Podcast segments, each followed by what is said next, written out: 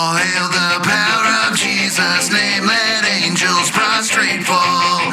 Bring forth the royal diadem and crown him Lord. Bring forth the royal diadem and crown him Lord of all. Every Welcome everybody to the Tag Your It podcast. I'm Ray Ray, And I am David Van Becker. And uh, there is nobody else uh, in this uh, Zoom meeting with us that we're Right. doing. How we're doing this anyway? It is just Dave and I, you and me, Dave, mono e mono. It's been a minute, but I know. yeah. So I know. you- We, we we had a week off. Basically, is what we we really just had one week off, but that's good. I'm glad. We're glad to get back to it. It's good. Oh yeah, so I am. Uh, yeah, I'm gonna enjoy this one, and I think uh, you guys who are uh, you know regular listeners to the uh, Tag Your It podcast, we thank you uh, very much for watching this on YouTube. And if you're on YouTube and you're watching this and you haven't subscribed, please do that. And if you're listening to this on uh, you know, could be Castbox, could be Apple podcast could be uh, Spotify, wherever it is, if you could just give that a quick rating too, that would help us um, get the word out because there are things coming up um, in the near future that would be really awesome to get the word out. And so, I guess if you don't mind, Dave, I can do. Yo, Adam, I was going to ask uh, you to tell us just a little bit about the things that you had going on that were Yeah. ahead for us, please. Yes, there's a couple things, and so um, there. I'm not going to get all the details out yet because I haven't um, gotten everything um, together. Um, other than just some paper, some some text on paper anyway. But um, what's coming up and what has got the green light now um, I don't know if you if you've listened to uh, us talk to Dusty. I think I mentioned last time I was going to throw a little uh, rockin' out there anyway for us to rest on. But um, October fifteenth here in Springfield, Missouri, at Redeemer Church, my my fellas, my my brothers and sisters in Christ, we're going to host an abolition convention, and so that's October fifteenth, and that is right before the uh, Missouri Baptist annual meeting. So that which I think is the or maybe two weekends after that. So yeah, it would be correct. 25th. To, So yep. Yep. So we'll be doing some educating um, prior to that, and hopefully, um, you know, I don't have anything up yet as far as an event page. I don't have a web page up yet. I don't have uh, the tickets, the e-tickets, and all that stuff. That's why I'm not going to give all the information yet. But there will be an abolition convention at Redeemer Church here in Springfield, Missouri. It's going to be called the Go Therefore Abolish Abortion Convention. So please uh, stay tuned to uh, the future Tag podcast to get more and more information. And if you uh, if you haven't yet, like us on Facebook, um, there'll be an event page there. I'm not sure who's actually going to host the event page yet, um, but uh, soon and very soon there will be all the uh, information and um, where you go to get things done, whatever um, coming up. And then also, um, as of today, so we're recording this on Monday, August 8th. Um, I have finally submitted, I got the written permission from Dusty Deevers and also Bill Ascol and got the uh, blessing of those involved with the Southern Baptist for the for abolishing abortion um, for from those guys to utilize their same equal protection um, thing that the, we did uh, for the Southern Baptist Convention. So the Southern Baptist for or on equal protection of the law for preborn children. Now, what I did is just like Dave and I did uh, last year. We took the resolution, uh, we put the state um, sort of terms and dates for the annual meeting in there, and that's pretty much all I changed this time was just the location and the time anyway, because it's the same language as the equal protection that we did with the SBAA. Hopefully, the MBAA can get Missouri since now we're post Roe, 50 state free for all, and um, we know that we've talked about in the past on that that your your your Southern Baptist governor has said two things that contradict each other. Babies have rights within the first eight weeks, but at the same time, the mother has two months to do it, and that should be enough time to get things done. So he's saying you have two months to murder your baby that I believe is a person that has rights. That is correct. That is That where we're at. is very problematic. and that's your something- that's your ERLC your your pro life that's your pro life right there that put those trigger laws that they were just you know chomping at the bit for Roe to be overturned and so again Joseph is out of the pit okay Reuben Right. showed up Joseph is out of the pit and the thing is what we need to do is we need to be like Reuben and rip our clothes Well, and with that said, not only has Adam now submitted this resolution, he'll get an opportunity to defend that resolution in front of the committee. So again, we're probably going to run to the same issue where the committee doesn't want to get passed. So again, things have been changed and adjusted in such a way to make it harder to pull resolutions from the floor. So we want to be prepared because as what happened at the Southern Baptist annual meeting, where pulling the resolution was actually stopped and blocked. We're going to make sure that that doesn't happen again. We're going to need individuals who listen to the Mhm. podcast who are part of the Missouri Baptist Convention to make sure that they are there So and right, they're yeah. vocal about this. So right now is the time to talk to your pastors about being a messenger. So yes. talk to your pastors. How many messengers uh, is your church uh, given? And if you can be one of those, and the thing is, is pretty shortly, pretty soon within this week, I will be sharing on YouTube a video and Facebook a video um, on the resolution. So it's going to have all the whereases and the resolve, um, and you can share that. So the thing is, we don't really ask for money or anything, but we do ask, please, if you could, um, click click and share. And it's one of those things that we are going to have to um, take you- you're going to have to take some heat from comments or whatever but facebook comments are the least of your worries whenever we're talking about the murder of our fellow image bearers in the womb. And so please when you see that video when you see this podcast let's share. Please please that if you know this is the only time that you ever share a tag your it podcast please share this podcast please share the video whenever you see it. It'll be the Missouri Baptist for the Abolition of Abortion. Uh, it'll be a video containing the equal protection language. Um, yes, it's going to be minus all the Bible um, verses and stuff like that, but it'll have everything in there that you need to know.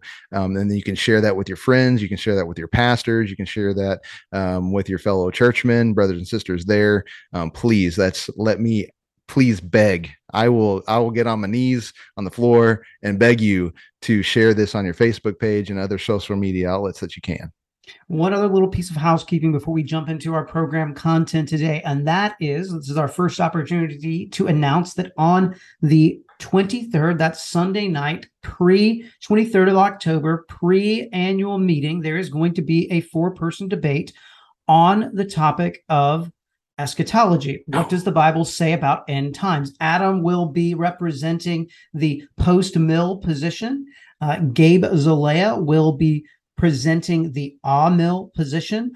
Colton Wright will be position will be presenting the historic premillennial position, and Dennis Jackson will be presenting the um, dispensational position, both post and pre uh, trib rapture. And so it should be a really interesting discussion and debate. It is free and open to the public. And if it's going to be this year like it was last year, there'll also be some nice uh, refreshments. Welcome to everybody who's there. In fact, there were so many refreshments Mm-hmm. Man, last year. People yeah. came in and just like they ate their dinner there. And Oh, yeah. so uh, that will be, of course, in the convention hotel on that Sunday night. We'll get you the specifics as we get a little bit closer. We're going to have a meeting actually tomorrow night to kind of discuss some of those things, hammer it down. But this is our first announcement that there will be a debate on what does the Bible say about end times.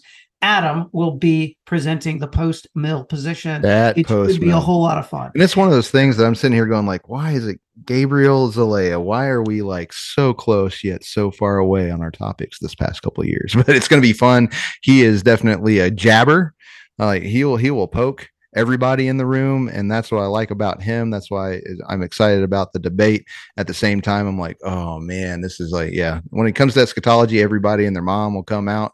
Uh, even the kitchen sink will be sitting out in the audience to listen because you know we do like it. But the cool thing about the resolve, it's not eschatology or what about the millennium. It is what does the Bible say about the end times, right? Yes, that's So exactly what the It's a little proposition bit, yeah. So it's a little bit. Uh, I like the proposition better than what it could have been, and that other people would Well, use. you So I know, appreciate. someone, someone yeah. was thinking when Yeah. they wrote it.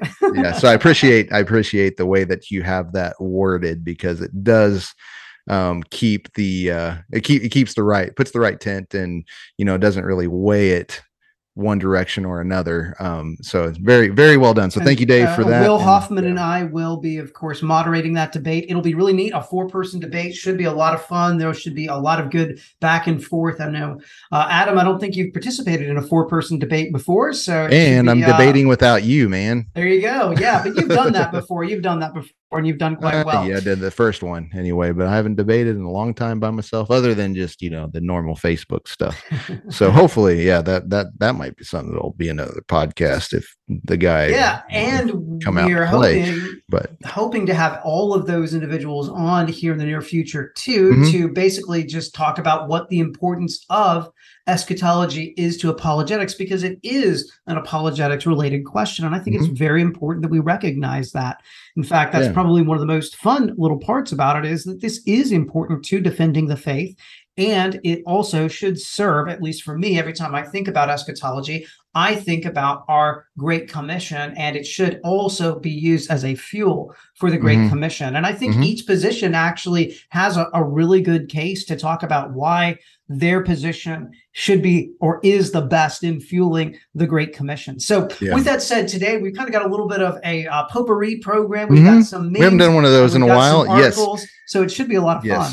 we got memes. We haven't done that all year. We have So- not done a wow, gosh, here we are in August. Well, we better yeah, do eight right months in, and so yes, you are going to end up hearing that awesome sound, music, and the cool background. You're going to be able to see that, and uh, it's been a while, so we're going to give you some memes. But we first want to, uh, you know, Dave's brought some good potpourri to the mix, and so we have uh, in the past talked about. Rick Warren, we've talked about the whole SBC uh, woman pastor debacle. And so that's what uh, Dave is going to be bringing up here uh, in just a second on the screen for us. Uh, but we do have a, a funny article from uh, SBC, our friends at the SBC Voices. I know we've talked about them. Um, you know, like we we really enjoy our pathways a lot.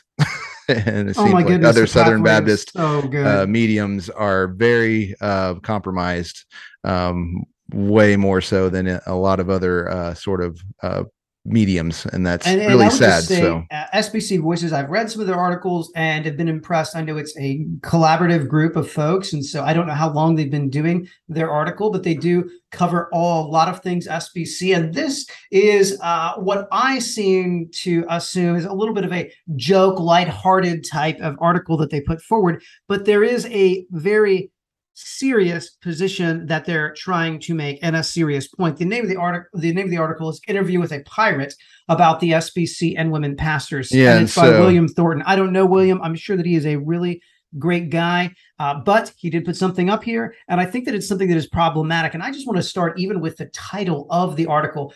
Interview with a pirate. Now, that is actually language that he is using because he's taking the idea of take back the ship from 2021, which Mhm. was very big, or change the direction, which was this year's kind of theme for the Conservative Baptist Network and those who are associated with founders. So, with that said, we're just going to kind of read and respond because I think that this is an article worth at least thinking about.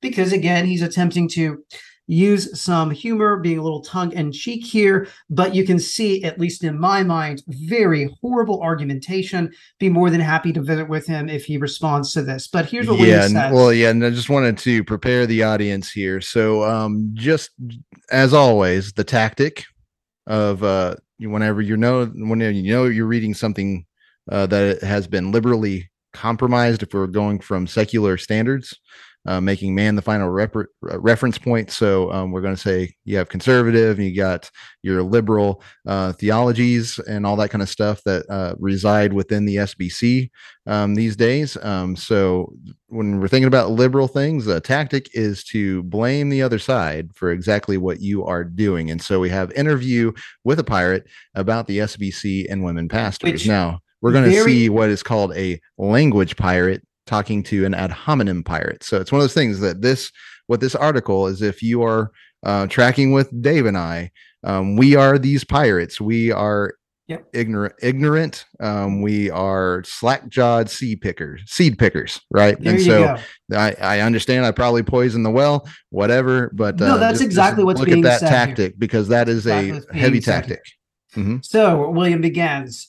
You there with the earring and the cutlass and your hair on fire. You've got a problem with women pastors in the Southern Baptist Convention? Pirate.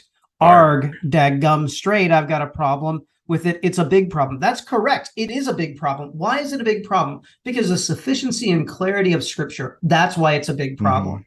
Of Mhm. course, uh, a pirate probably wouldn't know those things because they're just too ignorant. And that's the problem here. Being drawn as a caricature, that is the general generalization that is being made. These are the folks who are ignorant and they're just ignorant because they've got a big problem. These pirates who are trying to take back the ship. There's really no problems, nothing to look at here in the SBC. There is no liberal drift. There is no problem with the inerrancy or sufficiency of scripture. Obviously, you're ignorant, and that's what it is. Yeah. Yeah. William and so it's one of those things like, why doesn't the pirate come back and go, like, so you don't see a problem? Uh, why aren't you seeing a problem? You know, so we gotta we gotta think about that. So this is going to be a dialogue that is only one-sided, which is another weird thing to do. So yes. yeah, yeah, big problem. How many women are there in the SBC who lead churches as pastors? Well, it's interesting that you would ask. Uh, about 30 of the over 40,000 pastors, according to Baptist to Baptist, which is, of course, done by the executive committee of the SBC. So that is a very clear person uh, who has some ability to make an objective statement on this. In fact, he even says that there are five in the same article, only two of about 5,000 Southern Baptist churches in Texas. So we can say that there are 30 women pastors in the Southern Baptist Convention. Now, you might say, well, quantitatively, and that's the argument that's going to be made here, quantitatively, that's not a big problem. So but let's continue on in here. Of course, this pirate says, I don't know any who are senior pastors or lead pastors. Sorry. Yeah. Uh, I don't know of any who are senior or lead, Lead pastors, but hold on right there, swashbuckler. There aren't any women senior pastors, or, or there aren't any women senior pastors in the SBC. Well, no, but hold again, on, here's the problem. but Blackbeard. Here is the problem. Designation of senior pastor is not a Mhm. biblical terminology. Yep. That is not at all the issue. The issue, again, comes down to the sufficiency and clarity of scripture, the meaning of words. What did they mean in 2000 when they began to deal with women pastors?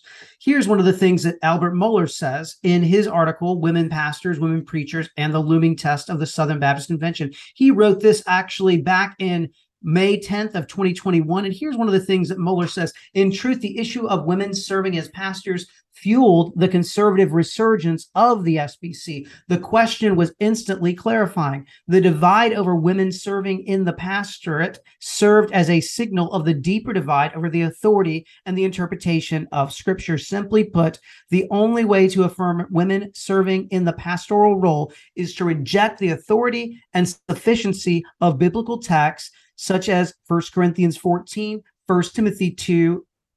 There is more to the picture, but not less. Furthermore, the Christian church in virtually every tradition throughout nearly two millennia in almost every place on earth has understood these texts clearly. Yeah, and it can be one of those things. You can go back to the 1689 confession. You could probably go down. I mean, New Hampshire that came out of that. You could look at uh, uh, the Charleston, all that kind of stuff. When we're talking about Baptist uh, distinctively, um, you know, this has been the clear historical issue um, that uh, you. Again, it's going to come down to whenever, and we're going to get it to into the article. But I do have the uh, Baptist Faith and Message 2000 open says the New Testament of the New Testament Church of the Lord Jesus Christ is an autonomous local congregation. So we got lo- local autonomous congregations of baptized believers associated by covenant in the faith and fellowship of the gospel, observing the two ordinances of Christ, governed by his laws, exercising the gifts, rights, and privileges invested in them by his word. So you have to go, you, you have gifts, rights, and privileges invested in you by the word of God. Okay, so you have gifts, but they are according to the word of God. They're going to be defined there. Okay, and so, um, and seeking to extend the gospel to the ends of the earth. Each congregation operates under the lordship of Christ through the democratic processes. In, in uh, such a congregation, each member is responsible and accountable to Christ as Lord. So there's your um there's your we are all like there's no male female slave free um in christ you're all one in christ so there's that um that issue Um, so, but yeah, in such a congregation, each member is responsible and accountable to Christ as Lord. Its scriptural offer, officers are pastors and deacons. You've only got two offices. While both men and women are gifted for service in the church, okay, so we don't reject women having gifts to serve in the church. We don't reject that. We have two officer or two offices, pastors and deacons. And uh, the uh, but then it says the office of pastor is limited to men as qualified by what? Scripture. Okay so again we can connect the the middle part and the end part. It says that um so exercising the gifts rights and privileges invested in them by his word and the office of pastor is limited to men as qualified by scripture. So that is very clear. It's very concise and it's really really ridiculous whenever we come together as a convention with as many people as we have with a big um, executive committee on stage with tons of pastors, with uh, six seminary presidents, and a bunch of people that have gone to those schools in one room, and we actually have to go. We need a committee that spend a year on what is a pastor. Whenever we've had from 1925, this has been the language, at least in the Baptist, Southern Baptist life. So, you know, that's ridiculous thing. That's what it goes on to say. But um, we'll, this we'll end up is getting a there. dated article dating back to October 1st of 2000 and it is directly dealing with the language that was used in the Baptist Faith and Message 2000 again we have some numbers here. They are again dated. And now this tells us that fewer than one tenth of one percent of the 41,099 Southern Baptist churches have women serving as senior pastors. So we do have some numbers, at least, that at one time there were women serving as senior pastors in Southern Baptist churches. The Baptist Faith and Message 2000 actually makes it very clear. In fact, Bill Merrell says this Southern Baptists have from our beginning honored Holy Scripture as the final arbiter for the Christian faith and church order, including the teaching of the New Testament, that the pastorate is limited to men as qualified by the scripture. Again, he's pointing back to the Baptist Faith and Message 2000, which is the statement of faith of the Southern Baptist Convention. And he is making it really clear that it is indeed the office of pastor is exclusive to men. That is the consistent teaching of scripture. Further, that is the confessional statement of the Southern Baptist Convention. What is happening here is language is being hijacked.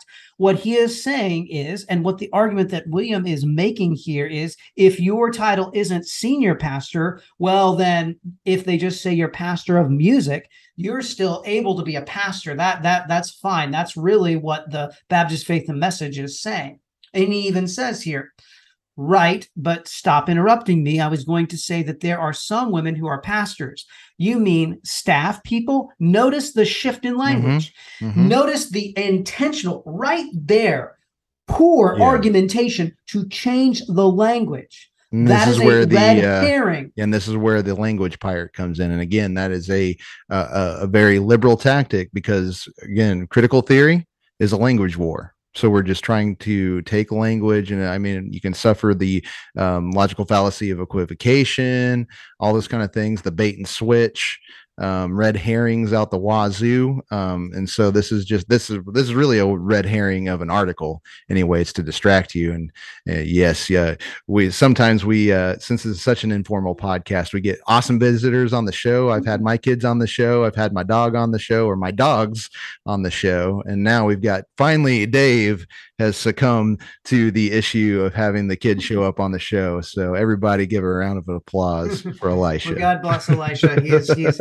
he's hungry for dinner. yes yes that happens Yeah. sometimes. But see, I'm hungry for the truth, and Yes. we need to continue to be hungry for the truth. I Yeah. love what John Frame says in his systematic theology in his chapter on God and His Word. He says this on page 525. But true language is language that is right that rightly represents reality, that expresses the way something really is. Truth, in this sense, is the proper correlation between language and reality. So, Mhm. William, the question is Does the word pastor, poimium, episkopos, uh, or presbyteros, is that ever associated with women in all of, of scripture? Is it ever that's that's really the question that we're asking. You're trying to skirt the reality and you're trying to do a slide of hands to say that this isn't a big issue when it is it is an issue of biblical doctrinal faithfulness. Yeah. we believe that words have meaning. The designation of the office of pastor has exclusively been held by men biblically and baptistically. That is the designation and we don't have to guess about what the framers intent was in 2000 one guy stood up and told us from the floor this is a big deal. This is a sleight of hands move. Don't call women pastors in southern baptist churches. That's what we're asking for. And to pretend that there's not some type of a liberal theological drift here a classic shift of language is being employed right here by your awesome answer. and it's the same thing it's the same same stuff that destroys uh true biblical eldership as well Yes. so whenever you think about it so so now so you mean staff people like associate pastors so you're recon so a church that has associate pastors recognizes the need of a plurality of elders they're just unwilling because of a secular and uh, a traditional uh, approach to uh, church life, which is not biblical because the two offices are what in the uh, Southern Baptist life, which is scriptural. What I mean, it is basic. It is scriptural, so it's not just uh, so it's not a Southern Baptist tradition. It goes to um, even Presbyterians have elders, they have deacons, they got the congregation. All right, Congregationalists had elders and the congregation and deacons. So we can go back to the English uh, Reformation and still see the same two offices pastor and deacons. And so the thing is, I wouldn't have a, such a problem if you would say, well, our staff people are kind of like deacons and we have women deacons. I think there's a wonderful argument to look at the text exegetically and uh, find out that, you know, women were servants in the church. Uh, they were not in a authoritative word and prayer ministry. They were for physical needs. Um, and women were included, Lydia being a deaconess um, you know that you have that word used for some women and that's fine. But the thing is is you have built on top of a tradition that says you have a single pastor that is overseeing the whole church and then they, he needs an associate. So they're kind of like somewhere in between deacons and pastors the bible doesn't give you that category. And so where's the heart issue now? Because if you're not willing to use the biblical terms and definitions then you have a heart issue that you are not wanting to repent from and take on what has god sufficiently given you. So and what is he going- sufficiently instructed. So you're going to end up doing the nadab and abihu thing going like i saw the consuming fire. That was awesome. I want to see it. I'm going to give this fire. We're going to set up another one and then they get consumed. So we only do this out of love. So this is not out of hate or or anything. We do hate lies um, but we love people to repent along with us on issues. And this is one of those things out of date from dave and i in this podcast. We are wanting to make sure that we go you know we, we're not kicking you out of the kingdom we'll kick you out of the sbc though we want to kick you out of the sbc it doesn't mean we kick you out of the kingdom the Uh, reality is yeah. you have decided to relegate yourself to a Mhm. position that is untenable by scripture. I love what Mohler says. Even more recently, some churches have started designating and even ordaining women as pastors. In some cases, it is not certain what this means and whether it invokes the teaching office. In other cases, it clearly does mean a woman in the teaching office. Then, of course, Mohler goes to talk about Saddleback, which is where all of this has been grounded in. Mhm. Here's what I would state very clearly. All you have to do is clearly read First Timothy chapter 3. If anyone aspires to the office of overseer, he desires a noble task. Again, very clear. Elder, pastor, preacher, all components, all concepts that were equivocal of one another. They were all in the same place. They were all part of the exact same component. Those words are used uh, side by side pastor, preacher, elder, uh, yeah, pastor, elder, overseer. Those things are the same office. We know that they're synonymous terms. That's clear. So then what does he say here? Yeah. So, okay, they don't lead the church. They aren't the main pastor, but their title includes the word pastor. And the pirate says, yes, it's an outrage. Well, it's not the fact that they're they they are given the word pastors that they are actually doing pastoral ministry, the word, the ministry of prayer, and the word and oversight over the church, which the Bible does not give.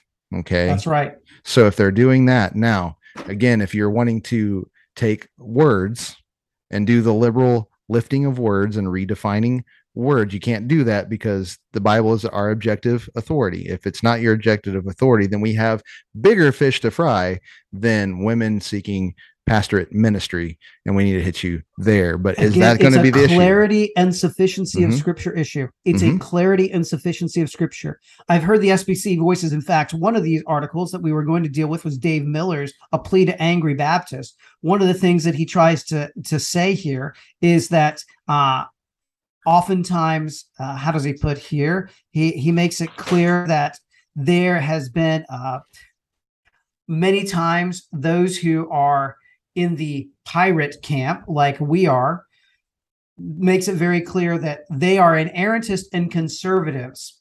Well, there you go. And then he talks about complementarianism. We are tired of seeing good men and women, especially minority. Sorry, wrong piece there. We are complementarian, but we have varying views of the application of the scriptural teaching on this issue. Wait a second here. That is Mhm. what the SBC voices is saying. Hey, you angry folks who didn't like the way things turned out at the Southern Baptist annual meeting in 2022, you guys need to accept our very broad view of complementarianism in which we say that women can be pastors because that's what this is argument this is arguing he can say whatever he Mhm. wants but he is saying yes it is great it is good we should celebrate that women are pastors Mhm. That's so, not and it's one of those things like, why aren't they coming up to the microphones wanting to make amendments and make another uh, Baptist faith and message? Why aren't they Yeah. doing that? You're just we're just supposed to accept you, let you live underneath. Wait a second, but then you so you, again you have the tale of the two um, folks. You have the one that played by the rules with the messenger tag, going to the messenger microphone, waiting in line. His name is Al Mohler. Talks about confessionalism. Talks about that being a deal, and then you got uh, Rick Warren that wasn't even there at a convention in his own backyard until he gets a call from the platform to do his platforming, uh, back rubbing himself in front of everybody. Um, you know that's that's the tale here. And so again, I want to say we're we're not going to kick you out of the kingdom. Okay, and my dog is also uh, in here doing stuff. So Dave, you take it away and finish my thought. Yeah.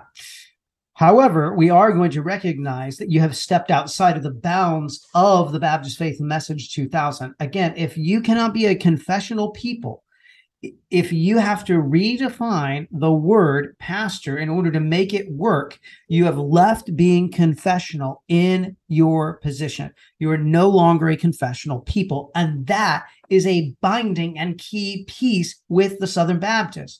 That is a binding and key piece with our cooperative fellowship. No, you don't have to mm-hmm. do everything the same, but the office of pastor, elder, overseer, that is clearly and historically been the position that only are held by men. Why? and Oh, how and how does that affect uh, what we do? Again southern baptists we are a cooperation. What are we cooperating to do? We're cooperating to plant churches.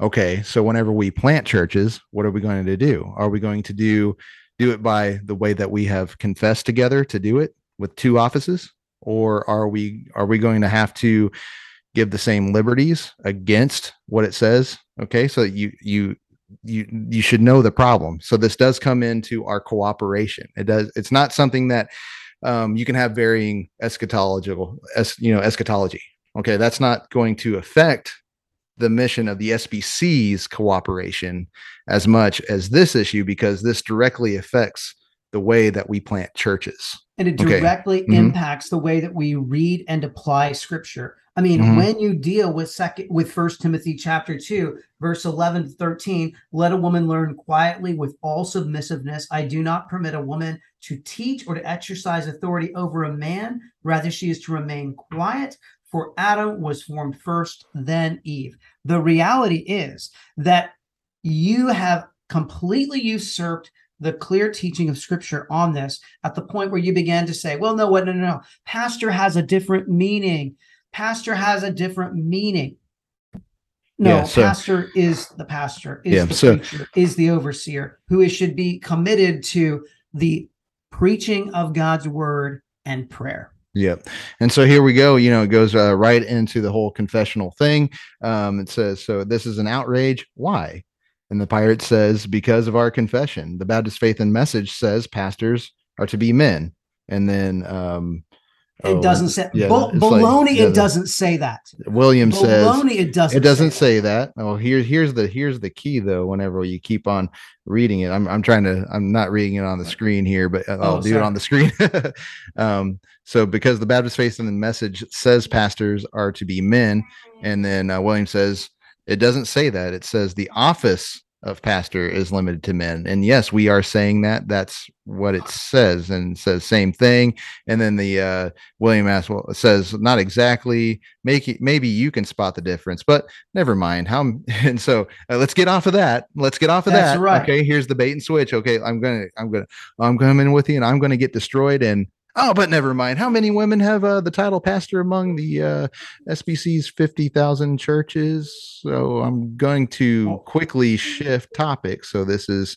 Uh, this is not how you have a conversation. Again, this is a fake conversation anyway, and But it's it a an inability dialogue. to have coherent argumentation yeah, because he knows that he can't actually deal with that reality in a pithy way. That's Yeah. the truth of the matter. yeah. it's That's like, oh, I don't. So how many? But then you know, to grant the argument anyway, I don't know, at least three, um, three among fifty thousand churches and maybe one hundred and fifty thousand staff people.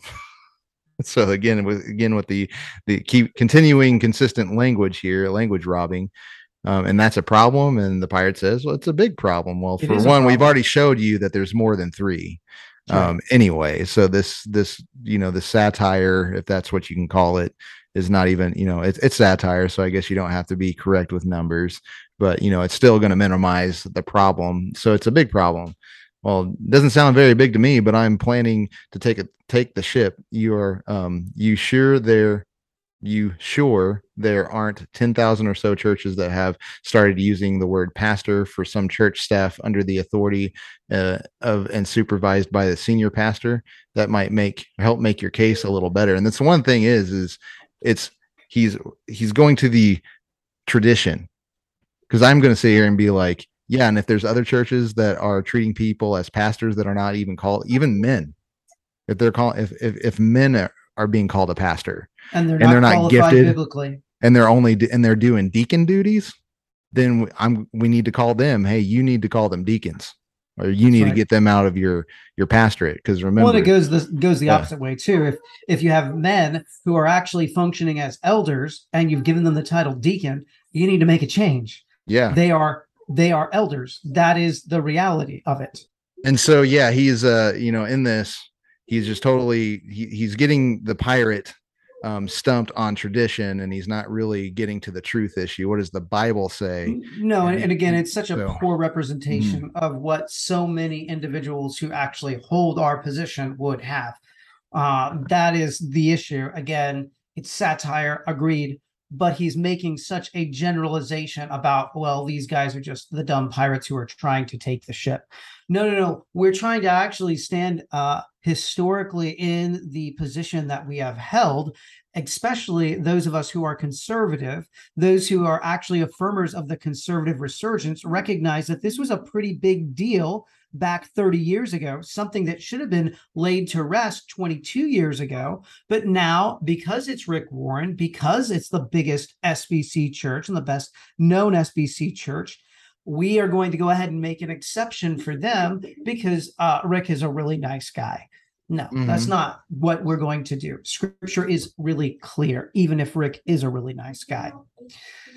All we need is one or two. Besides, there are some women who have been ordained in the SBC. Really, how many times is the ordination mentioned in the Baptist Faith and Message? You know what? It doesn't really matter. And are you Hmm. ready? We're actually for the ordination of women to the position of deaconess because Yeah. that is a scriptural position.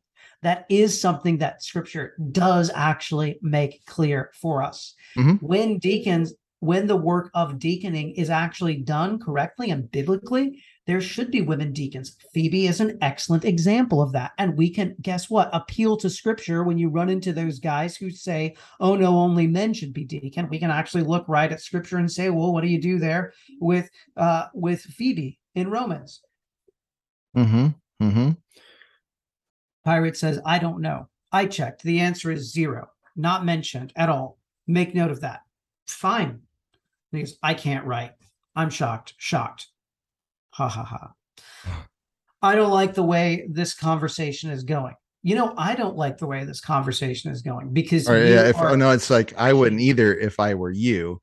But one more question: How many of the uh, BF and M committee say that uh, when they put the pastor in the BF and M, they had in mind anyone using the word pastor, uh, not as the main main or senior pastor? And we have to appeal to history here as well. So like he, this is just a if this was a real um, conversation, there is a real William and then there is a real slack jawed pirate that's reacting um has uh biblical knowledge and stuff like that but say he's a real slack jawed guy and not really good at debate um really doesn't know everything exactly and this is just uh you know going for the low hanging fruit anyway so this is just a poor example of a good conversation it's it's not a good conversation and people should not uh, be proud to put something like this out as this is the way the conversation goes.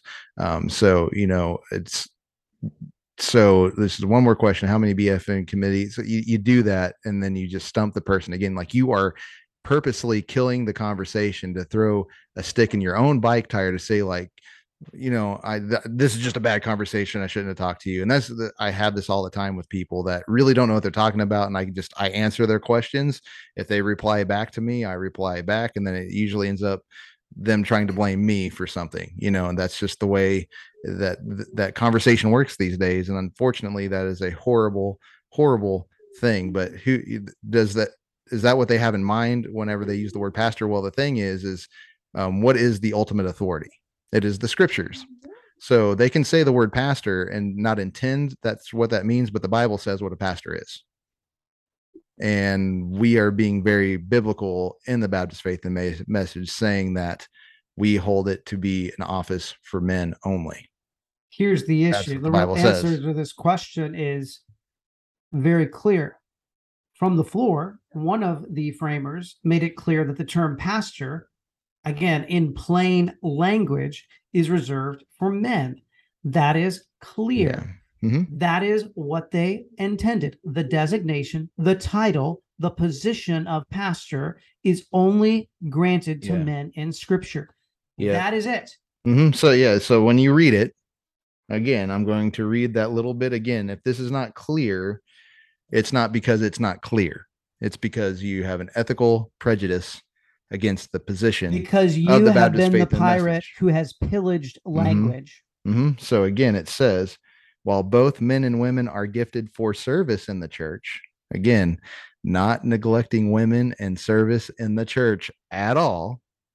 The office of pastor is limited to men as qualified by scripture. So the person who wrote the term pastor in this document meant it to be limited to men only. If that is not clear and sufficient enough for you, then you have a problem. The document does not have the problem. The Bible has no problem. And you're arguing exactly like uh, there was a Baptist pastor.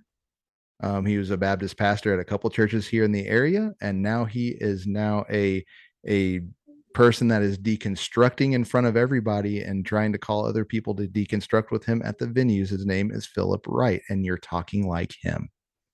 Exactly. And so he is not a Southern Baptist. They the, the church that he was at did church discipline on him and he left.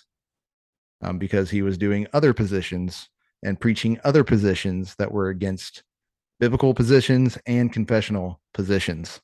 So you can go join the venues if you would like. redefine words. Feel free to redefine. Yeah. This is why there is a problem. Mhm. Individuals are making making it seem like no, no, there's really nothing to see here. All the time, redefining clear language and not rightly representing the intent of the clear statements. That is a problem. Yep. And so, you know, this uh, reminds me, uh, this is the very end. You know, I'm not good at quizzes, doesn't look like it, but I'm happy to help. The answer is zero. So what? So maybe you could get some facts. Uh, not much interested in that. Whatever. You know, this is again, this is a devolving um, mental exercise of of uh of the writer just trying to force the issue and this is exactly the way that uh conversations can go on facebook which is you know this is not an academic attempt or anything it's like you know you, yeah. He tries to make it a humor piece, but we know where he's really at on this. yeah so i mean mm, let's have a real conversation sbc voices like every time that we've had sbc voices on here it's not been a good thing. You know can you actually have integrity?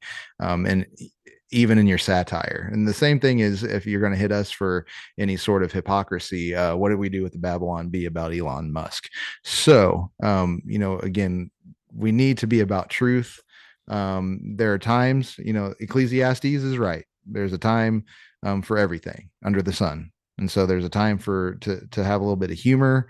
Um, even doug shivers here in springfield would uh, preach that you need to have a sense of humor and so we need to have humor but um are are you looking at us are you demonizing us as slack-jawed pirates while you're being at like the ad hominem pirate versus you actually being a a language pirate which is uh, where we need to stop but then again that that presents another issue to talk about on another show which is the whole critical theory and the way um, thing things happen because of that. And you know again the battle of language the redefining of terms the redefine the re um, historicizing everything and uh, burn book burning is actually the liberals not the conservatives you know just all those again blaming the other side for exactly what you're doing. And so you know so be mindful um because you're going to hear those conversations uh, if you uh have not picked up a good book like uh like uh this biblical eldership book.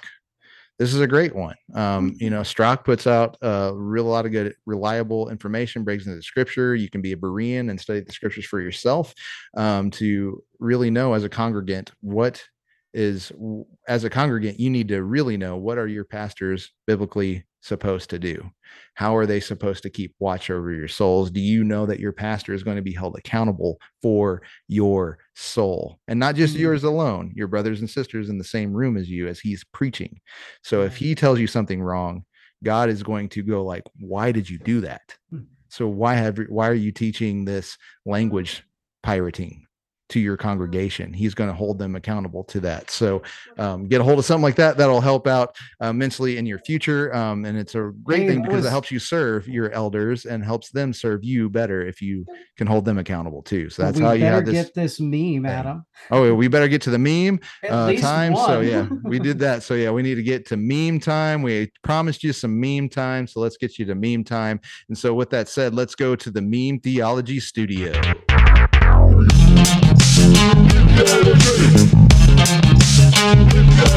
All right, now we are in the uh, new Zoomy style uh, meme theology studio here, and uh, here we go, Dave. Let's uh, dig on into probably the hardest one um, to talk about. And so, this meme we have here, um, it says almost every justification I have seen today has used Bible verses saying this country needs Jesus. Respectfully, no, it doesn't. Christians need Jesus. America needs a separation of church and state, the foundation on which this country exists in the first place. You are allowed to let your religion control your own life, but you are not allowed to let it control the entire country. And this is a quote from someone named Kristen O'Connell. I'll have to look her up later, but uh, the, Isn't the it quote's like good enough. Handmaiden's Tale? Isn't that what that uh, little logo? is? Probably. And I'm not really familiar with that. I Me have to admit. But one of the things that we recognize about memes are once they are released, they are a piece of rhetoric and an argument all of their own because sometimes context is lost. Mhm. I believe some of the context from this is, of course, the overturning of Roe versus Wade. So as we look at it and try to at least understand the argument that it is making, because I always think that that is the first piece is what is it trying to tell us? It's trying to tell us that because there is separation of church and state in the United States, that we shouldn't let other people's morals be the means by which laws are made. In other words, if someone has a moral standard that they justify based upon their religious perspective, they should not be able to have control over other people. Yeah. Specifically, again, this is applying to Roe versus Wade, which is hey, because you're a Christian, you should not have to, you should not have the ability to tell me what to do with my body, which is the argument that's being made there. Is that the argument that you're seeing? well it's up? you know the i mean the at the very beginning you just have to ask the person okay so the uh the so making policy not to murder somebody tell me how give me evidence that that's not religious Yeah. okay and so you're gonna have to find out like your commitment to uh what a person is to not to not have the right to murder them um that's going you're going to end up talking yourself enough to hang yourself on your own news to show you you are just as religious as as, anybody. So um religion and state not a possibility. You're not going to separate them because we all have presuppositions we have a worldview and you religiously hold on to it because that is pre-scientific. You have Yes. to when you're walking into a house you don't see the beams but you walk into a house on faith that the beams are there you have faith you have a religious commitment. And so you know it's one of those things on the uh, on independence day um, i had shared a, a meme that i made uh, that was willy wonka. And uh, you know it was like uh, so it, it, it gave the declaration of independence where we hold these truths to be self-evident. Okay so this is not even getting it, they can't say it without admitting christianity or like coming to it's not a conclusion but being uh, forced into the presuppositional issue that the only worldview to make sense of the preamble is the Christian worldview. So even if the deist wrote it, like like I said in the past, just like Pharaoh, um, they bowed the knee to Christ just enough to save their butts from England. Well, one of the things that yeah. Colson points out very clearly in how now shall how now then shall we live is even though, and of course uh, Schaeffer does the same thing. And how shall we live? How now shall we live? How then shall we live? There we go. Yeah, the two titles are uh, actually play off one another, by the Yeah. way. But even the founders of the United States, even if they were deist, were functioning from a Christian worldview at their foundational core. They might not have been Christians or self professing Christians, but they functioned from the Christian worldview in the way that Yeah. they saw reality Yeah. in the So way the that they found human dignity, it was based upon a Christian position of worth Yeah. and dignity. Yeah, and so you can't. And so the thing is, is the big issue is you can separate the church and state jurisdictionally, but you cannot separate religion from state. So this is a false thing. And the thing is that they, I think they get this from. uh it's just a it's it's our social imaginary it's something that has been uh just i it's it's in our our conversation but I, we need to say chapter and verse. Where is it? Where is the church and state separation? And a lot of people are going to tell you, they're going to tell you, well, it's in the First Amendment and stuff like that. And uh, no, it's not. Actually, let's read the First Amendment. It says Congress shall make no law respecting an establishment of religion. And so we're talking about the federal, not the state Congress, too. This is a federal document. Um, so Congress shall make no law respecting an establishment of religion or prohibiting the free exercise thereof or abridging the freedom of speech or of the press or the right of the people to peaceably assemble um, and to petition the government for a redress of grievances. So um, I'm getting I'm getting this from Gary DeMar. He's written a really awesome book called "You've Heard It Said." Okay, that get that book. It's really cool. It's also got uh, the whole issue of the word "world" not always meaning the same world, and you know, there's a lot of other good stuff in here. But um, he's also a really good uh, American history guy. I'm talking about our Christian heritage in this country, not necessarily calling it a Christian nation, but calling it a, a country of Christian heritage and presuppositions that built this country were completely Christian at its core. So the foundation of this country is actually Christianity, by the way. Um, Yeah. So um, so that goes against it. But the thing is, first we got to understand he's got some Well, again, points. just just Yeah. throwing this out there, this is seen very clearly in the reality that the founders assumed words had objective meaning and that Yeah. words could be used to communicate that meaning even over time. Mhm. they believed that what they were saying was true objectively and actually did have the ability to convey that same truth throughout history because text has meaning. Yeah. And so I'm going to read this book that was published in 1991 and expect it to have the same meaning that he intended to have um, in 2022 that he did in 1991 when he published this edition of it. So, like I said in the the meme that I shared that I didn't completely get to, it was um, given the preamble that we hold these truths to be self-evident, and then answering the you know past Facebook stuff where it's like you can't do that, and I'm like, so you you can't uh, you know have a religion in in public pro, pro you know in public po- policy? I said that's pretty cute. It's pretty cute because uh, we hold these truths to be self-evident that we have inalienable rights that we are endowed by our creator with that that is a religious commitment that actually drove the policy of the land from the very start so even in a deist perspective they can't make sense of of uh, them being imbued with this. They're making it up. It's an assumption. They don't know. So you got agnosticism and deism, um, possibly. So it's not even making the sort of the Christian case, but it's the fact that Christians were in America and uh, you had had that worldview um, at the very beginning that led them to this. And the thing is that they had a freedom of con- conscience from the state church um, in England, the Anglican church, that you had to be a part of their church. You couldn't do any other you couldn't be a baptist or anything like that. Um, they were doing harm to people who would not commit to being an anglican and the church of england in england in that sense. Um, but the thing is is this this uh, document only that we're not getting into the separation of church and state at all here. Um, congress does not make laws establishing federally a certain religion okay? So first this amendment takes makes no mention of church or state. And secondly, there is no there is no reference to a separation of church and state. Um, and then uh, go down to this fourth point he makes: the prohibition is addressed to Congress, the only national law-making body in our nation. It's only Congress that it appeals to, saying that they can't do this.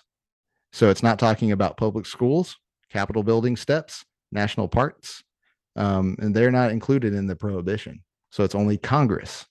So we again do you care about language? Do you care about language meaning the same thing um, yesterday um, as it or today as it did yesterday? And hopefully going forward, like if you wrote something, I I would hope that you would believe that you want to be have the same meaning in the future um, as you wrote something today. So go back and read in your diary. Has that changed, or did those feelings that you wrote in your diary are the same with the same words and the same meanings behind it? as you read so that you can tell yourself you can say that you're better now that you have grown and all that kind of stuff because if language move, moves around then you can't even read your past self um, and your feelings and all those things that you're going through in your diary um, with any meaning to them today. But well, you're not going to live like that so please let these documents have the same um, you know equal scales here whenever you're talking about these documents. But again um, you don't have a separation of church and state in that sense. Now jurisdictionally pastors cannot throw somebody in jail. That is for the sword. Again that's this is very biblical that the and this is what as abolitionists we're going you're supposed to be the sword against the evildoer and the rewarder of those who do good right? And then the church is the keys. So they're the ones that provide the mercy ministries um, charity all those kind of things. Churches should be driving that individually. Whenever Jesus uh, talked to the apostles. They're like, "Well, how we just need to send these guys away and uh, have them feed, go go buy some bread and stuff like that, and then come back or whatever." And Jesus says, "No, you, you do it. You feed them. Individuals." coming together to feed the crowd. They couldn't do it, so Jesus did. And then Jesus fed them, and then they came back looking for Jesus, wanting to crown him king because he fell, filled their bellies, and that's all they were for. So he denies uh, even the welfare state, because that only belongs to the individuals and the churches to do mercy ministries. So it's a jurisdictional separation anyway. That's what we have. But the thing is, is Congress is not going to enact a law. And the funny thing is, if you go back in history, you had state churches. You had declared state churches in the colonies. So you had Presbyterian. You can be Presbyterian in that state. You can be Baptist in this state. So then we got what is the definition of religion? It's not every religion. It's you can be a Baptist, you can be a Presbyterian, you can be a Congregationalist. We're not going to allow you to kill yourselves, kill each other over here over your distinctives. Again, That's Again, the real meaning of what religion. It doesn't mean every religion in the world. It was this is a Christian heritage nation, and you can you don't have to go to church. So again, the, the Anglican Church was making their people go to the church. You had this is why infant baptism is a big deal, because you had to be baptized into the church to actually have legal status in the state. yes. That's why you have infant baptism, and a really horrible argument to make it so from Scripture. Yep. So there's a lot of history there and stuff like that. But see, so we we do have a jurisdictional difference between church and state. But what you're saying is you're equivocating church with religion, but you're not going to get rid of religion from the state. The state is underneath God and Jesus Christ, and the church is underneath Jesus Christ, and you underneath Jesus Christ. And in your marriage, you are underneath Jesus Christ. And then you, as a man, you are the head of the woman, and you, you guys are both equals together. But then there's the covenantal relationship you have in a marriage underneath Christ. Those are all you get. Just like you have two officers, as we talked earlier, and the scriptures only give you two offices in the church. You have this other structures and all that kind of stuff. That that uh, so you you need to beef up on your ecclesiology and you need to beef up on your history. And it's it's memes like this that just perpetuate. So why don't we have fact checkers on Facebook with a little uh, hey, this could be misleading. Well, Hmm. further, I just want to note very clearly as Christians, we have a cultural commission. We are to go about redeeming culture, being the means through which Christ redeems culture. So when she says Christians need Jesus, Yes, we the do. reality is Christians have Jesus Yep. and they are proclaiming him. Our worldview is all inclusive. There is no separation like they are stating. That is uh, an impossibility. However, to state that the church is supposed to be the government, which is exactly basically the church is to be funded by the government, which is what they were actually uh, against because they were all leaving. Eng- many of them were leaving England, and they were against this Anglicanism that was controlled and run by the church. That is what they didn't want to see. They were not so uh, dense as to believe that people could actually interact in culture and do so in a way that was irreligious. That is impossible. And they knew that Mhm. that was the reality. Uh, If Mhm. you're allowed to let your religion control your, you're allowed to let your religion control your own life, but you're not allowed to let it control the entire country. Very interesting piece, by the way, that's not being turned around on the secular list. Yeah. So, So here- here's- and here's that either. same verbiage flip. Church and religion are two different words. Yes. and now they're conflating religion and church. You cannot allow your religion. No, no, no, no. You need to use the same term. You can't uh, let your church control your. You're you're allowed to let your own church control your own life. So again, here's what here's the language thing. This this is like because this was written with prejudice and probably heat of the moment, kind of or said in the heat of a moment. They didn't think about words. And again, there's a separation of church and state, but I've said yes, jurisdictionally, but nowhere there says that you're separated from religion. And they recognized in modernity, even though they flipped and said and made man the final reference point versus God's revelation, there was a philosophy switch where you have uh you know the enlightenment basically like they hand wove in suspenders but they weren't mar- they didn't have any pants on to actually hook them to there's no Mhm. foundation you just suspend everything um, like moral suspensions and all that kind of stuff um, when you look at that so but still they recognized the need for morality and they knew that they couldn't get that they were working to that point to make how how do we have objective morality? They they Yes. didn't know. And so we were building from the ground up versus from the top down which is again we are the tag you're it podcast. That's so get into you know van til's works to explain why uh kant is wrong adam kant is wrong. Not not this adam but you know he, the adam knows what i'm talking about if you will ever watch this I do. yes. Anyway um but but yeah so but but that's the thing is now we've got you're not allowed to let your religion or you're allowed to let your religion control your own life but you're not allowed to let it religion control the entire country. Well the thing is again everything's religious. I want you to show me objectively and what by what standard and all those things account for morality that says do not murder Yeah. and you're going to find out it's a religious commitment because you're going to end up presupposing something that you cannot prove It's a presupposition. Again, these truths we hold. So this is again, even if it's a deist, we hold these, we assume them to be self-evident, is what it That's right. says. This is our basic assumption that everybody um, has been endowed by their creator with unalienable rights. Again, So that is a, a presupposition that does not have to be proven. if you have to kick out religion completely, then you need to remove the Constitution Mhm. as any type of authority. It is very clearly a religious document because it submits to the authority of a creator that is innately known by his creation, or we should say covenantal, covenantally known by his It's a creation. covenantal document, a man-to-man covenant underneath a uh, a God-to-man covenant, covenant, and then you forget God, and then the man-to-man covenant's going to end up eating itself. And good job. But then Mhm. again, it's everybody in their religion. Now we've got like internalized polytheism, and we're all biting each other. So right. a house divided cannot stand, and it will end up we'll end up chewing ourselves up, Yep. and is going to die. So you know if that's what you want, but you, you can repent. Um, you know whoever believes this, you can repent. And the thing is, is you know this God, He has shown Himself to you, and you're rejecting and suppressing the truth. But the thing is, is Jesus Christ is is seen God. He was made in flesh. We've seen he has been seen. His words we have, and he can he'll give the spirit to his people, and they will believe. And this is not even an issue anymore. Then we can actually talk about jurisdictional issues um, and how to actually run things. And not everything is religious, but you know, um, the suppression of the truth is that um, I am the only one that's not religious in this conversation. That's right.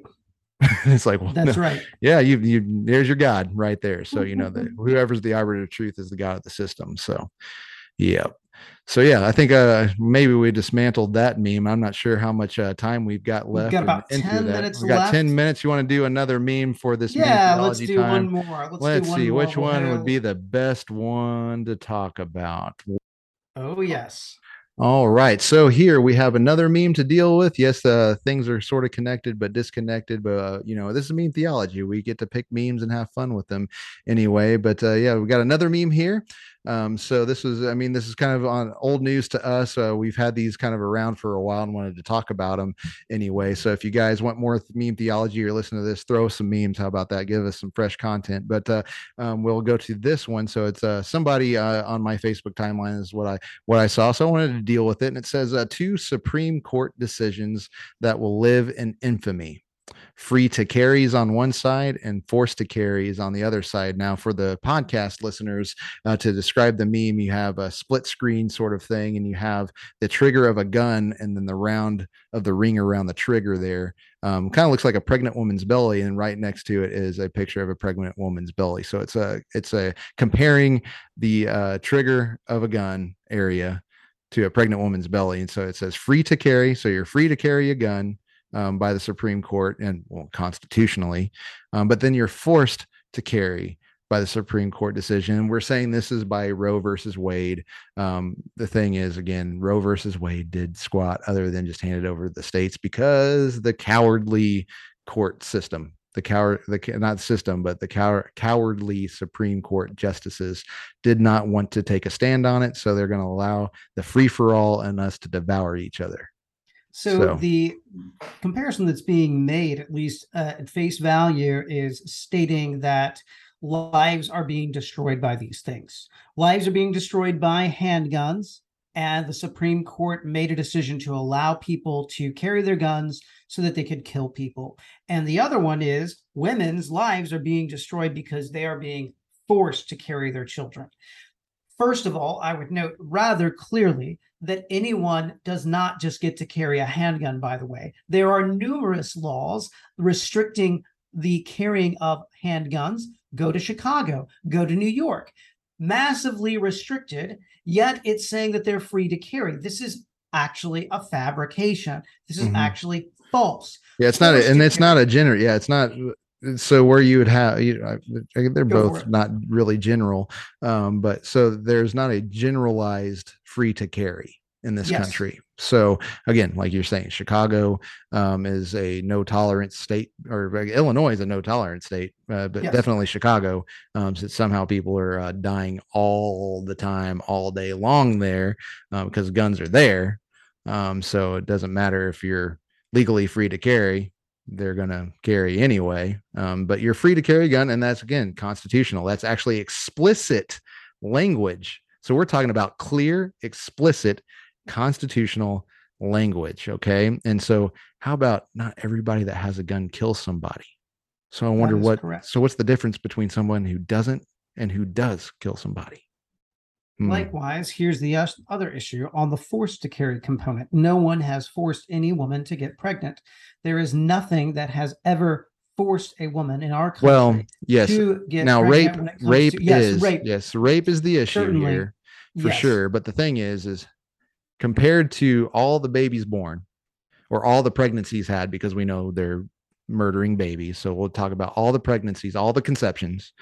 Um, what is the number of rape conceptions to um, you drank too much last night and you were macking on a dude and he was macking on you? You went back to your place and you did what you got taught in fifth grade about uh, how babies are made and had that awkward conversation with your parents and got laughed at by your students because they saw your body parts doing funny things on on the show like you know and so again this is the sticking the stick in your own bike tire.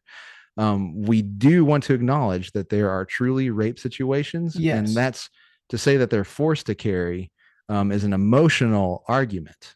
Because the thing is is whenever you have a there's an actual rape situation i shared a meme today. I made one.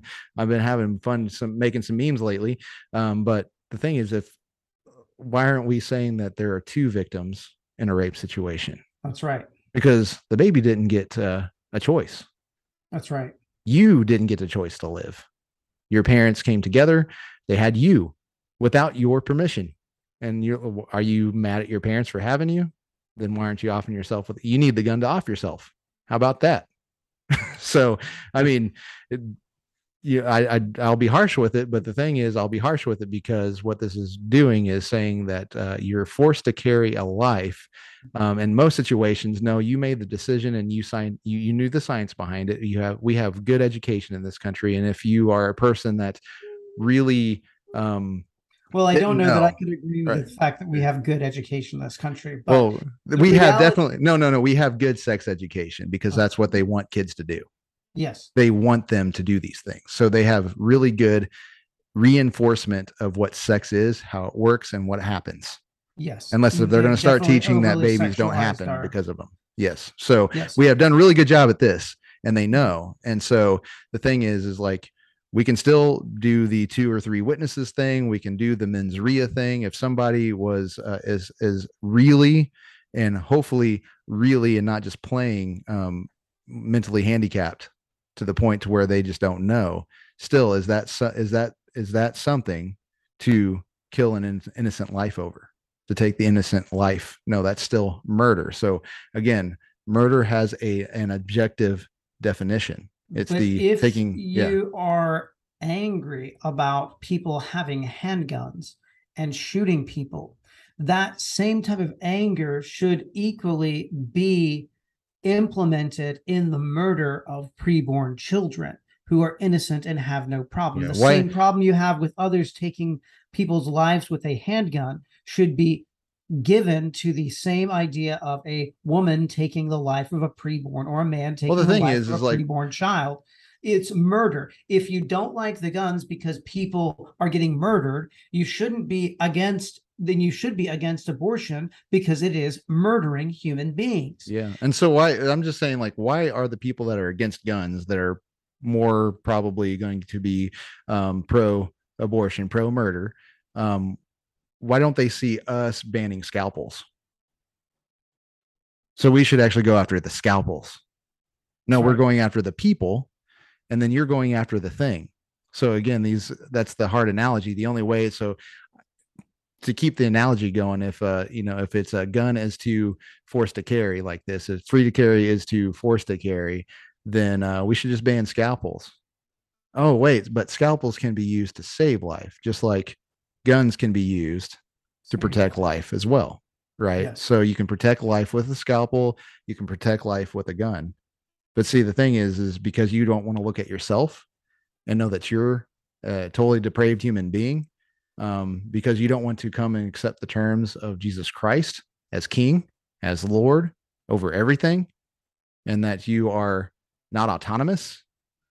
Um, so again, that knocks down the Well, it is feminism, that knocks down the uh, the national pride, that knocks down everything. Um, because you can't do that. Yeah, you're just going to scream about guns uh, being the culprit in all the murders that are happening with guns. It's never the person. you and know? it's a self-defeating Yeah. Meme. Mhm. The problem that you have with carrying guns, it murders people, should be the problem that you have with those who are murdering their children. Is there value and dignity in human life? Well, obviously, you feel that way if you think that it's a problem that people are shooting at each other with guns. Mhm. But then you can't cross apply that because you want to define what life is of value. Further, I would note that more people who are minorities are being killed by gun violence where the restrictions on guns is the tightest. Therefore, you are actually, again, having problems dealing with the real issue, and that is the human hearts. Human hearts are what is wicked and evil. The only way to cross out or to come to an end to the murder of people by firearms and the murder of the preborn is to change hearts. Do human beings have value? Yes. Where does that start? Who defines that? And yeah, I mean that whenever you're saying that, again, this is uh about standards. This is about uh who gets to define you. And again, why I keep on going like, do you want the state to define you? Does your mom define you?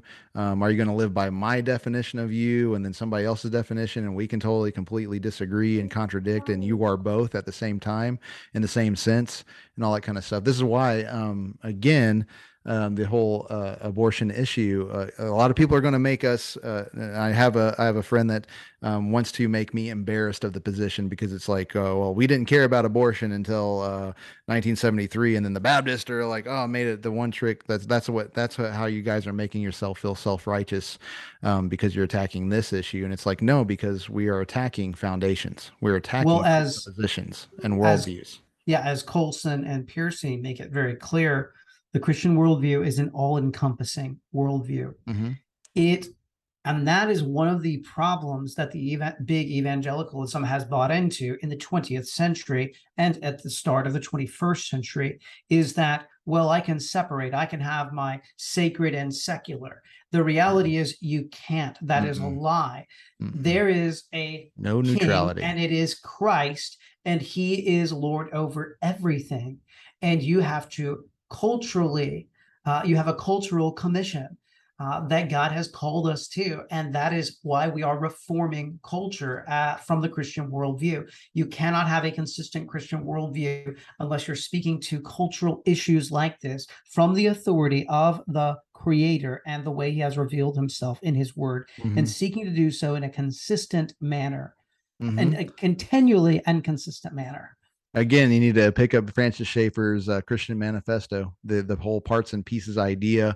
Um, it can be a universalized principle. It's not just uh, we've seen politics in parts and pieces uh, we've read Mhm. scripture in parts and pieces. And just like you said uh, what they said that's very van tillian because it's van til that said you can't parts and piece out these arguments. You have to deal with christianity as a system. It is a system thing from like jesus says i'm the alpha and the omega the beginning and the end. God has declared the end from the beginning. There's a system. He created a system um, to his knowledge that is a system all those kind of things and he presents it in his word and if you do not stand on his word and his definitions again um, you know that's the whole issue of brute factuality. There's no such thing as brute factuality. Everything that is is what it is because god made it That's and he's defined it That's um, and so, yes, we have a role to play. We're having fun, like discovering what God built and didn't give us a total, like, you know, comprehensive. Um, well, you know, I'm going to call those rocks. And we know he did give Adam opportunity to go call, you know, I want you to image me in creation and name the animals. All right. right. So there is that, but you think Adam did that without the hand of God being sovereignly over that. So, I mean, we, we got the whole eternity um, issue, the whole uh, the whole sovereignty and human responsibility sort of debate in that. But you know, see, it's a system. It's a system, and it, we have a worldview. And uh, again, like whenever we're talking about this, like we're talking about the foundations, and that's why um, we hit the abolition thing, the abortion thing so much because it creeps down in to everything else. Um, who are Mm. you? And and so um, that's why and that's why you I'm in the it- you- game. I'm not in the game to feel self righteous. It's just because it's the it's what the culture is throwing back in our face and trying to make us embarrassed of to get what they want. And again, it's guilt manipulation, um, and we have allowed it a lot. And we need to repent and not allow it anymore, but graciously go forward. And um, you know, we need to be saving the babies as the church, and we need to be calling the civil magistrate. Now, Here's the separation of church and state. We can talk about. We can call them to do justice. Again, law does not save, but it is there for the lawless. It is there for Yes. the mur- murderers who are unrepentant. And we can go in. We again, we go into the murder mills and adopt the babies. We go in and try to get these women. Go, hey, we'll give you diapers. We'll give you all this stuff. We you come in, come to Christ, come to Christ, and you have a community. You have you you get taken care of. You know, orphans and widows. Right.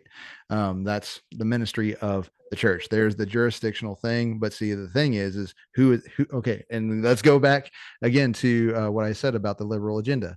They're going to blame you for exactly what they're doing. So they're going to decry church state, but they don't mind a state church hmm because they want universal health care. They want the state and the judiciary to, for to rule from on high to define everything.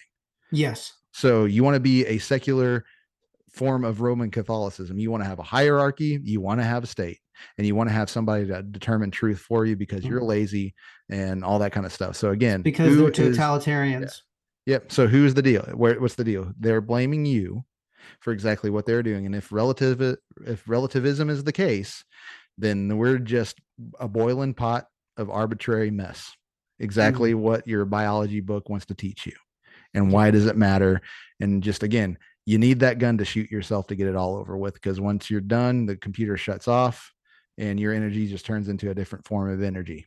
All right. Good good job, Carl Sagan. That's why people are shooting people in schools because science, scientism, TM has uh, taught them that you're a meaningless bag of protoplasm.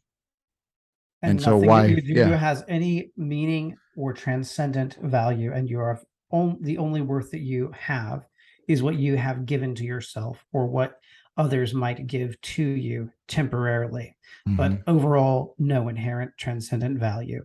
Mhm. That is the hopelessness and the futility of a secularist worldview. Yep. And if uh, gender is a social construct, so are you. Your meaning is a social construct. That's right. And so you can be played around with just as much as any other word or concept, because that's all this is. You, you again, you have a realm of ideas, and um, you have the physical world, and you cannot connect the dots without a myth, just like Plato did. He tried, he couldn't do it, and you're not you're not Plato, and you're not better than Plato. So right. again, come to Jesus. Um, who gives us real true meaning, who has died for his people, who has taken on every sin and has given forgiveness and made peace with God, the God that you know that you are going through these other things um, for solace to try to get away from Him, but you understand that you live before His face and you will come to uh, confront Him someday on Judgment Day. Um, so I, it would be awesome to have Jesus in your corner, actually uh, um, going going with the accuser and saying, "Nope, I died. I died for that. I covered that." Don't worry about it. God sees me. He doesn't see your sin. Um, Amen. we want you to come to that. So um, uh, we have spent a whole lot of time on this show this evening. good, Dave. man. I'm glad. Thank Thank, you you, for Adam, your- so for much. your brother. It article. so good. and uh you know the having fun with Yeah, me it's and fun. theology again hopefully again send us some fresh memes if uh, you think these are too old Hey, i'll come up with some new ones i'll make some new ones whatever. Um but yeah send us some memes send us some articles you know get in on the conversation again uh guys and uh again like this uh um you know so subscribe to the podcast uh on youtube and make sure you rate it on youtube rate it on on your favorite podcast app. Share this Please. episode with the beginning information especially and then tomorrow and the next couple of days whenever i get that other video please share. Please don't just like it please, if you're gonna like it, you it's just a click over. You can share it. It's okay. Um, people are gonna blow up, but you know, if you're a Christian, they should already be blowing up at you anyway. So it's all Right. it's all good. So, well, Right. Dave, any uh any last uh comments from you? No, man, I'm so grateful to do the program. Thank you so much, individuals who listen and watch. We're so grateful for the opportunity to speak into your lives. Thank you for your prayers for us. We enjoy this great opportunity and uh, always encouraged by those who view and share. Continue to do that. All right. Well, with that said, Dave, this is the Tag You're It podcast. I'm Ray Ray, And I'm David Randlever. and Soli Deo. Gloria.